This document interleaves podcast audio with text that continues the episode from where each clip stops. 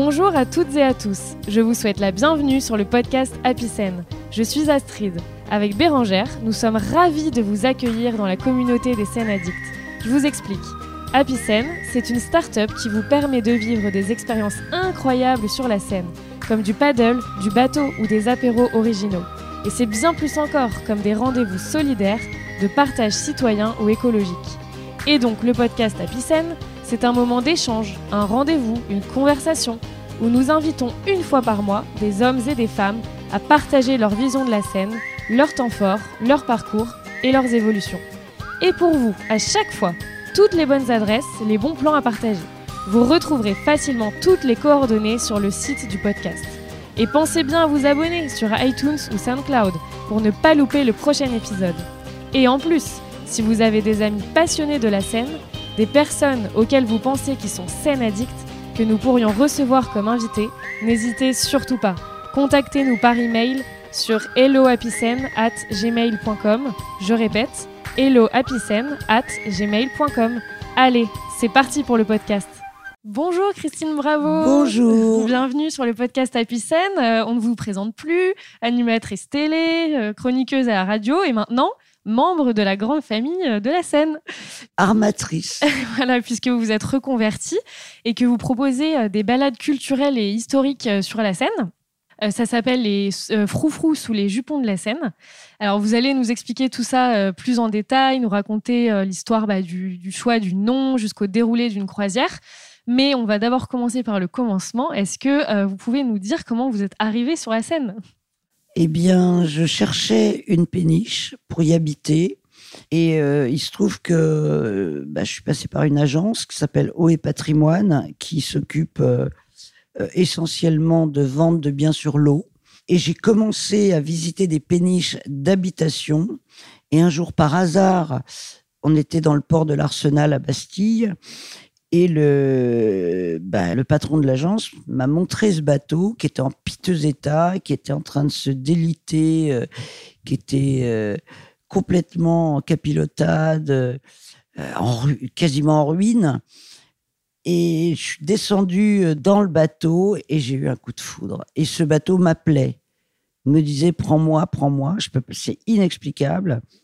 Et à la première visite, j'ai dit euh, donc au patron de l'agence, je l'achète. Et on s'est tapé dans la main. Et le gars, il avait jamais vu ça parce qu'en général, les gens euh, visitent, contre-visitent, demandent des devis de rénovation. Et moi, j'ai été appelé par ce bateau. C'est-à-dire, ce bateau m'a m'a parlé.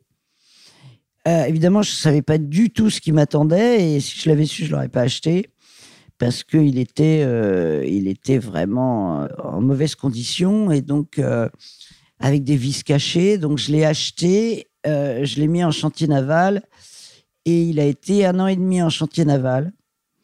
Et j'avais une condition suspensive à l'achat, c'était d'obtenir une place à l'Arsenal, au port de l'Arsenal, et d'avoir un projet. Alors, il y avait, euh, je sais pas, 50 euh, euh, à, 100 demandes d'une place à l'Arsenal. Il n'y avait que 4 places.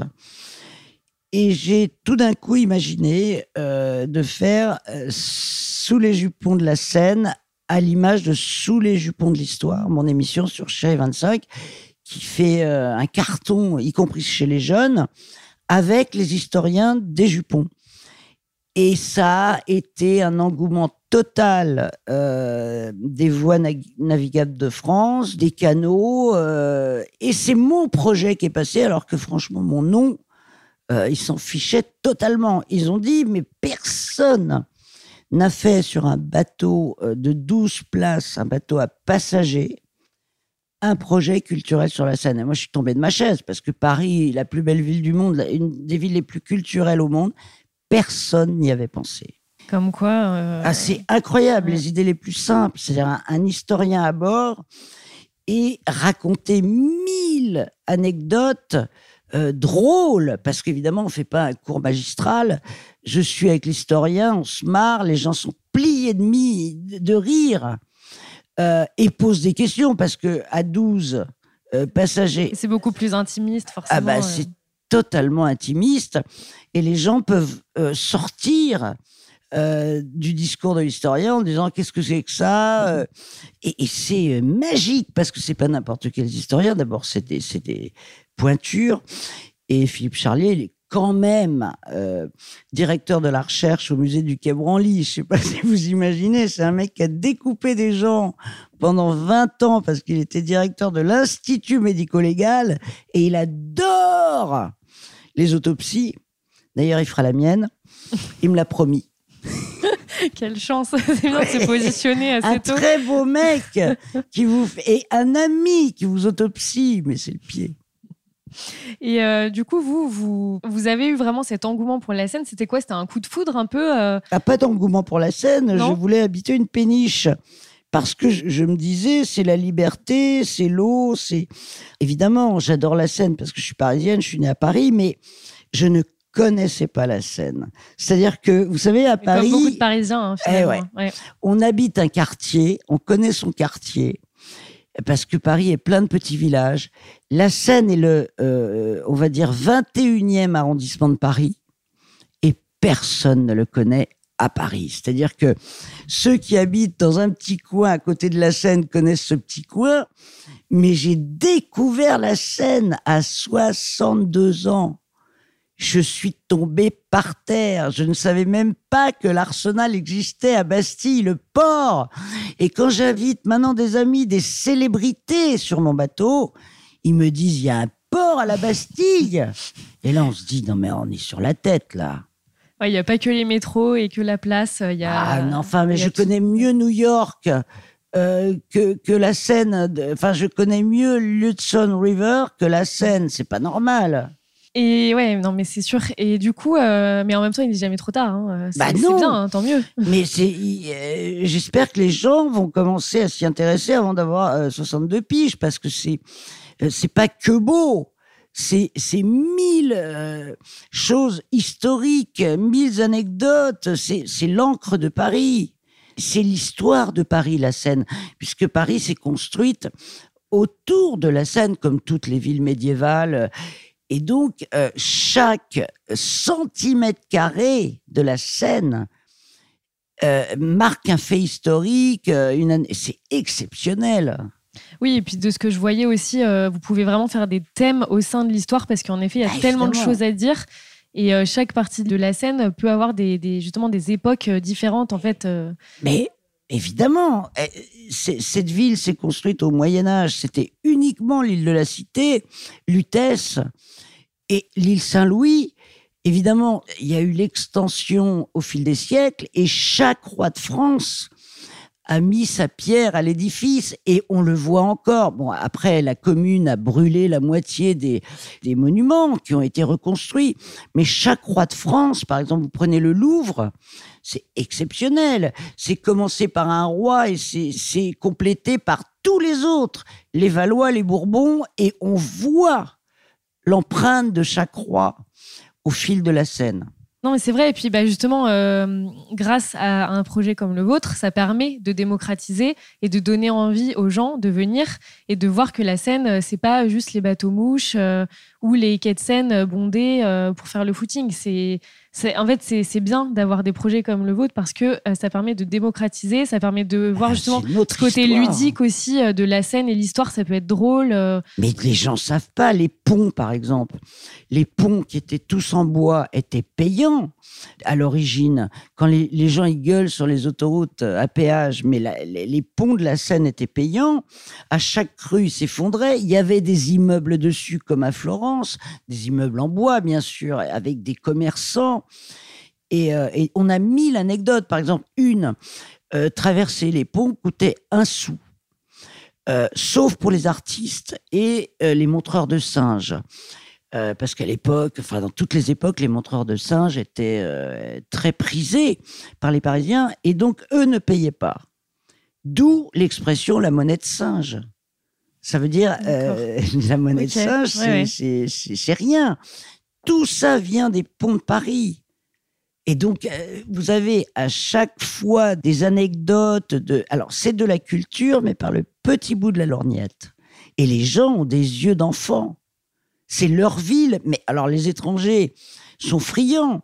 Mais les Parisiens, effectivement, pensent que la Seine, c'est les bateaux-mouches. Non et non.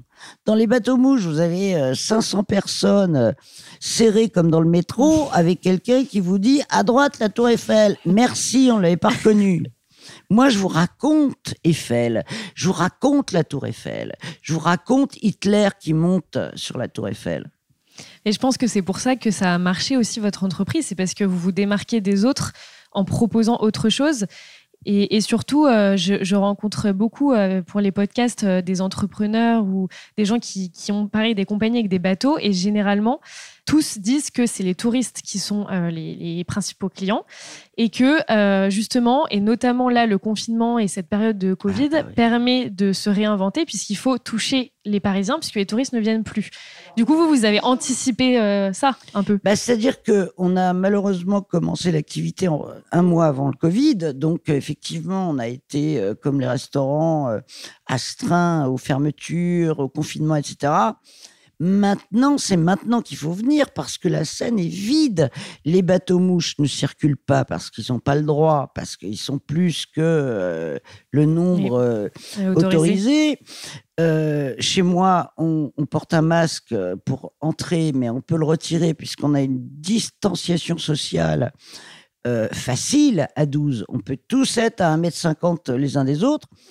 Et surtout, il n'y a personne. C'est-à-dire que normalement, euh, l'enfilade de pont, euh, on la voit jamais puisqu'on voit des bateaux qui passent, qui sont devant vous. Nous, on a la perspective absolue sur 10 ponts, sans personne. Alors maintenant, effectivement, euh, c'est une période compliquée. C'est une période compliquée, c'est la seule offre qui existe de cette nature. Mais évidemment, le bateau, euh, c'est pas ça qui nous fait tenir en période de Covid, et c'est les privatisations qui nous font tenir. Les jeunes peuvent plus aller dans les bars, dans les restos. Euh, vous prenez un bateau, vous vous cotisez à 12, vous pouvez vraiment faire une croisière au même prix que si vous étiez dans un resto à 12 avec des consommations et vous naviguez et vous prenez votre pied et il n'y a personne derrière vous qui vous dit le masque, le masque, le masque, parce que nous, on a l'autorisation. Et combien de temps elles durent vos croisières euh, Comment ça se passe? Est-ce que vous en faites plusieurs aussi dans la journée euh, On en fait à la demande. D'accord. C'est-à-dire que euh, la croisière dure deux heures, la croisière historique. Mais après, si vous voulez le bateau, trois heures, quatre heures, cinq heures, là, on lance les activités pêche sportive sur la Marne et la Seine. Mais c'est des gens de 25 ans qui, euh, qui font du street euh, fishing. Euh, vous savez, c'est le nouveau sport à la mode dans Paris. Ils courent, ils pêchent, ils courent, ils pêchent. Le long de la Seine. Eh ben, ces gens-là, ils viennent sur mon bateau entre potes avec leur, leur matériel. On a un guide de pêche à la mouche ou, ou au leurre s'ils le souhaitent si vous voulez, c'est une alternative en ce moment nécessaire. Et tous ces pêcheurs sont des gens qui allaient pêcher en Islande, qui prenaient l'avion pour aller faire de la pêche au gros euh, aux États-Unis. Il faut savoir que sur la Seine, il y a des poissons qui s'appellent des silures, qui mesurent 2 mètres. qui mesurent 2 mètres. Donc c'est de la pêche au gros que vous faites. Alors la plupart des gens font du no-kill, c'est-à-dire euh, pêchent le poisson et le remettent à l'eau. Euh, en prenant l'hameçon avec un dégorgeoir, euh, le poisson n'est pas du tout blessé et repart, parce qu'on va pas les manger. Franchement, les poissons de la Seine, euh, on n'est pas très tranquille à l'idée de les manger, même si, soi-disant, on va s'y baigner en, 2024. Mais moi, j'y crois pas, parce que Chirac avait promis, s'il était élu, qu'on se baignerait dans la Seine en l'an 2000. Et moi, à l'époque, j'avais 40 piges et je me disais, ouais, ouais, et là, j'ai peur qu'on puisse pas s'y baigner avant, avant ma mort. Hein.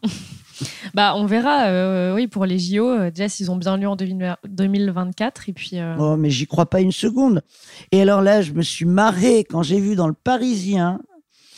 J'aime bien Anne Hidalgo, hein, c'est clair. Hein, mais quand j'ai vu dans le Parisien, ça y est, on a commencé à nettoyer la Seine puisque les péniches ne peuvent plus jeter leurs eaux grises dans la Seine, on nous a mis le tout à l'égout. Enfin, les eaux grises des péniches sont pas du tout une source de pollution puisque c'est bio ce qui se déverse. C'est l'eau euh, dans laquelle on a nettoyé les légumes Et évidemment, l'eau des toilettes, euh, où- il y a absolument rien de chimique, alors que on a vu il y a pas longtemps des mecs dégazer du pétrole dans la Seine, des bateaux. Oui, ça, oui, c'est Ouais. c'est chiant. Ouais, on verra bien du coup à ce niveau-là. Mais euh, et comment est-ce que vous avez été accueillis par la communauté de la Seine, qui déjà qui se connaît pas mal et puis qui est assez masculine? Ouais, mais très bien, parce que moi, je me suis toujours intégré partout. C'est une posture. D'abord, on arrive avec humilité, on n'arrive pas en, en mode c'est Christine Bravo, euh, cassez-vous. Au contraire, on demande des conseils. euh, comment vous dire Moi, j'ai beaucoup d'admiration pour les mariniers parce que c'est des vies, c'est des. euh, et donc, j'ai évidemment tout de suite été accueilli par les mariniers qui étaient mes premiers capitaines de mon bateau avant que j'engage un capitaine. Euh, et puis, je suis émerveillé par leur langage. C'est Audiard, c'est la vieille France. Et ils voient dans mes yeux que c'est pas factice, et que je suis une fille d'ouvrier, que je les regarde avec, euh, avec tendresse. Donc ça, ça passe euh, nickel. Et puis les autres, eh ben, écoutez, il suffit simplement d'être poli, d'être euh, agréable, et tout va bien. Vous savez, vous me dites ça, mais quand à 20 ans, j'ai dû me mettre dans le milieu du cyclisme, alors vous parlez de machos ou de, de gens, euh, alors là, euh, eux, alors ils étaient carrément misogynes, ce qui n'est pas le cas sur la scène. Ils étaient misogynes et sont devenus mes amis. Mais on vient comme une petite souris. On n'arrive pas en disant c'est moi que voilà, parce que là, c'est le meilleur moyen pour vous faire rejeter par tout le monde, quel que soit le domaine. Bien sûr. Alors, vous, du coup, vous vivez sur la Seine, vous travaillez maintenant sur la Seine. Euh, votre fille, il y a pas si longtemps que ça, euh, m'a dit la Seine, c'est jubilatoire. Ah. Alors, est-ce que vous, vous partagez, je suppose, ce Ah. point de vue? Et qu'est-ce que ça fait, du coup, de se réveiller tous les matins euh, et de travailler, de côtoyer la Seine comme ça? C'est exceptionnel. D'abord, c'est apaisant, c'est beau. Et il y a une chose qui est très, très euh, accessoire quand on en parle comme ça, mais quand on vit dans un appartement, on doit sortir de chez soi, prendre un escalier, prendre un ascenseur avant d'être dans la rue. Eh bien, ce petit moment est contraignant et, et n'est pas jubilatoire. Quand vous sortez d'une péniche, vous passez une passerelle et vous avez le sirop de la rue, vous êtes tout de suite dehors. Vous n'avez pas besoin de préparatifs, euh, d'appuyer sur un bouton d'ascenseur, d'attendre, de, dire bonjour aux voisins, de, euh, sentir les, odeurs euh, de, sueur de l'ascenseur, les odeurs de cuisine des voisins. C'est incroyable. Vous êtes seul avec une passerelle et c'est dedans, dehors, dedans, dehors. Et quand vous remontez la passerelle, vous êtes ailleurs, vous êtes sur une île. Et c'est vrai que ça fait comme deux mondes différents. On passe vraiment. Ça n'a rien ouais. à voir, c'est un autre monde. C'est beaucoup plus calme. Ah. euh, Mais c'est pas que ça. C'est une sorte de magie perpétuelle. Euh, c'est un cocon, c'est c'est- le ventre de la mer, euh, il y a de l'eau. Enfin, euh, et puis, par les fenêtres, vous avez toutes les minutes un, un paysage différent. D'ailleurs, vous avez une péniche, vous avez un bateau, vous avez euh, euh, Il y a des la signes, fluviale, des signes les animaux qui viennent, ouais. des signes qui viennent à, à- à mon hublot, des canards, les bébés canards euh, qui viennent, qui m'appellent. C'est-à-dire, euh, parce qu'ils savent que je donne des graines. Donc, ils arrivent, ils sont là tous à brailler. Enfin, c'est, c'est, oui, la communauté, elle est aussi avec les animaux. Et les abeilles, mes abeilles. Donc, je leur mets des, des fleurs euh, encore plus euh, à pollen. Elles viennent. elles- Il y a une harmonie, il y a, il y a- il y a une légèreté. euh. Enfin, regardez, on est là. Si on se tait, il n'y a aucun bruit, alors qu'on est quand même dans le cinquième. Il y a, il y a, il y a- il y a- des ambulances, il y a des, des- On est dans un nid. Et quand on allume la cheminée, alors les gens me disent Quoi T'as une cheminée dans une péniche? Les gens ils disent C'est humide? Non. Il y a une cheminée Oui. Et dans un espace, dans cet arrondissement, qui coûterait euh, 13 000 euros le mètre carré. C'est vrai qu'on peut s'offrir plein de choses. Mais euh, oui, mais même pour les jeunes, un petit bateau. Mais après, il y a une attente euh, monstrueuse, donc il faut acheter un bateau avec une place sur la Seine. Et ça, c'est pas à la portée de tout le monde. De toute façon, vivre à Paris, c'est pas à la portée de tout le monde. Donc, un bateau dans Paris, c'est ce qui coûte le moins cher. Ouais, ouais, c'est. J'en avais déjà parlé avec euh, une personne qui vendait aussi des bateaux et qui disait ça que finalement, comme c'est pas un bien immobilier, il y a des petites, euh, Bah des, oui. des portes d'entrée pas mal. euh, Bah ce oui, non, niveau-là. mais et puis euh, je sais pas, c'est euh, aussi un univers où on connaît les pompiers de la Seine ou la brigade fluviale, c'est des mecs formidables. Quand je perds mes lunettes dans la Seine, ils plongent pour les chercher. Ça arrive souvent, ça. Ça arrive souvent que je perde des trucs, ouais. Mais avec ils la passerelle pas très large, c'est vrai que. Ouais. et puis, comme ils sont obligés de plonger 8 heures par jour pour s'entraîner pour rien, ils préfèrent venir chercher les objets perdus des pénichards. Tant qu'à faire. Et par rapport, euh, pour revenir un petit peu à votre entreprise, pour ceux qui nous écoutent et qui aimeraient se lancer comme ça, monter euh, des- je sais pas, une entreprise ou qui ont des idées, euh, qu'est-ce que vous leur diriez? Puisque vous, vous dites que finalement, c'était une idée assez simple, en fait. euh, Bah déjà, il faut trouver une place. Donc ça, c'est très, très difficile. Il faut avoir un vrai projet. Euh, mais un projet original. Donc, euh, je ne peux pas donner de conseils à des jeunes, et surtout pas en ce moment. Il faut pas se lancer en ce moment, avec, avec la Covid, euh, dans un projet euh, quelconque d'ailleurs. hein. Mais la scène, là, c'est compliqué parce qu'il n'y a plus de touristes. Donc, il- faudrait me reposer la question dans une période peu- normale. ouais, On n'est pas dans une période normale. C'est sûr. Et du coup, euh, donc vous, l'avenir que vous voyez pour euh, l'entreprise, euh, c'est surtout les privatisations, comme vous disiez. Non, c'est la pêche, Oui. c'est les croisières historiques et les privatisations. Enterrement de vie de jeune fille, de vie de garçon, mais aussi anniversaire de mariage, et surtout en ces temps où on ne peut plus se réunir. Donc, il faut trouver des endroits où on peut être à peu de gens. Ouais, ouais. Oui, puis en plus, là, il y a de l'air. euh, Ah, évidemment, quand vous êtes dehors, vous n'avez pas besoin de porter de masque si vous gardez les distanciations, puisque vous êtes dans un lieu clos. Ouais. Après, euh, le masque est toujours recommandé, mais, mais c'est vrai que euh, vous êtes euh, avant les dernières, dernières restrictions, dans les bars euh, assis, on portait pas de masque. Il se trouve que là, maintenant, les bars sont fermés. Mais c'est pas éternel, ça va rouvrir. Mais c'est encore un espace de liberté, le bateau. Et franchement, avec des cagnottes, c'est pas si cher. Parce que vous savez, les gens disent Ah bah oui, mais bon, euh, c'est plus cher que les bateaux mouches, etc. Oui, mais les bateaux mouches, vous êtes serrés euh, comme des sardines, sans luxe. Après, il en faut pour toutes les bourses. Et effectivement, on a énormément de clients à qui on a offert un cadeau. C'est-à-dire, vous avez euh, cinq personnes qui mettent 20 euros, 15 euros pour un cadeau, et c'est un cadeau original. Tiens, au lieu d'offrir un pull, au lieu d'offrir euh, un truc euh, matériel qui va se dégrader, on offre un souvenir. Et ça, moi, euh, bah, comme on offre un 3 étoiles Michelin à quelqu'un qui n'aura jamais les moyens de se le payer. Ou...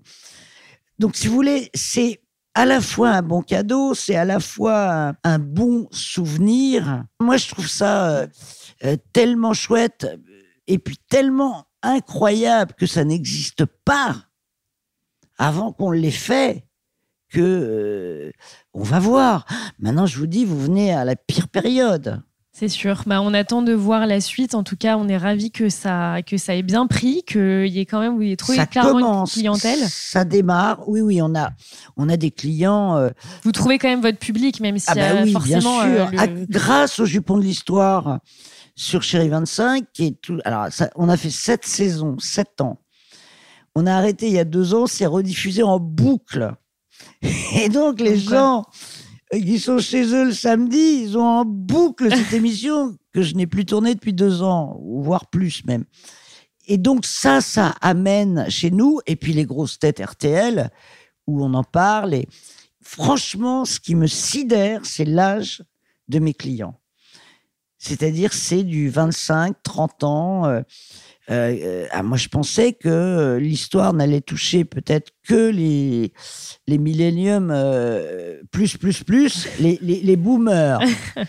Et non, c'est les milléniums moins, moins, moins. C'est-à-dire vraiment les, les jeunes qui se marrent, euh, euh, qui sont curieux, qui... Encore une fois, je vous dis, un souvenir, c'est unique. C'est, euh, j'ai fait le tour du monde euh, avec ma fille euh, il y a trois ans et demi, et le tour du monde est tous les jours dans notre vie, à elle et à moi. Et vous vous dites, c'est fini. On a fait un tour du monde de trois mois et demi il y a quatre ans. Et c'est tous les jours que le tour du monde est là. Pour chaque chose qu'on regarde, c'est tu te rappelles, ou elle se dit, ça me fait penser à. C'est ça. Et la scène est un, un souvenir, mais enfin, c'est impérissable. Tout à fait, mais c'est très beau ce que vous dites, ça allait être les mots de la fin. Euh, non, non, mais ça donne aussi quand même plein d'espoir et plein de belles possibilités pour l'avenir, même si la période est un peu troublée en ce Ah moment. oui, là, je, je reconnais que si j'avais votre âge à, à l'heure où, où on se parle, euh, je le vivrais beaucoup plus mal. Bon, on va voir, il y a quand même de, il y a quand même de l'espoir. il y a quand même de l'espoir. Merci beaucoup en tout cas, Merci Christine, à de nous vous. avoir euh, bah, accepté notre invitation. Et puis, euh, on suivra du coup les, les, les ju- sous les jupons de la scène euh, pour en savoir plus. Et puis, il y a toutes les infos du coup sur votre site. euh, Voilà, vous voulez- sous les jupons de la scène.fr. voilà. Et simple. Ah, Insta. pour les jeunes, justement, c'est peut-être Ouais, ça qui a marché. ouais, ouais, mais mon compte, il- euh, ça fait un mois et demi que, que je l'ai. Il y a déjà 12 000. euh, donc, euh, ça prouve que les gens s'y intéressent. Voilà, ça marche. Merci, Merci beaucoup. à vous. Au revoir. Hello à tous. À nouveau, quelques infos avant de nous quitter. Si vous souhaitez nous contacter, nous poser une question ou nous faire un feedback sur l'épisode, n'hésitez pas à nous envoyer un message sur hellohappysen@gmail.com. Mille merci de nous avoir écoutés jusqu'ici. Si vous avez apprécié ce podcast, vous pouvez nous aider à le faire connaître en mettant un commentaire, des étoiles ou tout simplement en le partageant sur les réseaux sociaux. Je vous dis à très vite pour un nouvel épisode. À bientôt!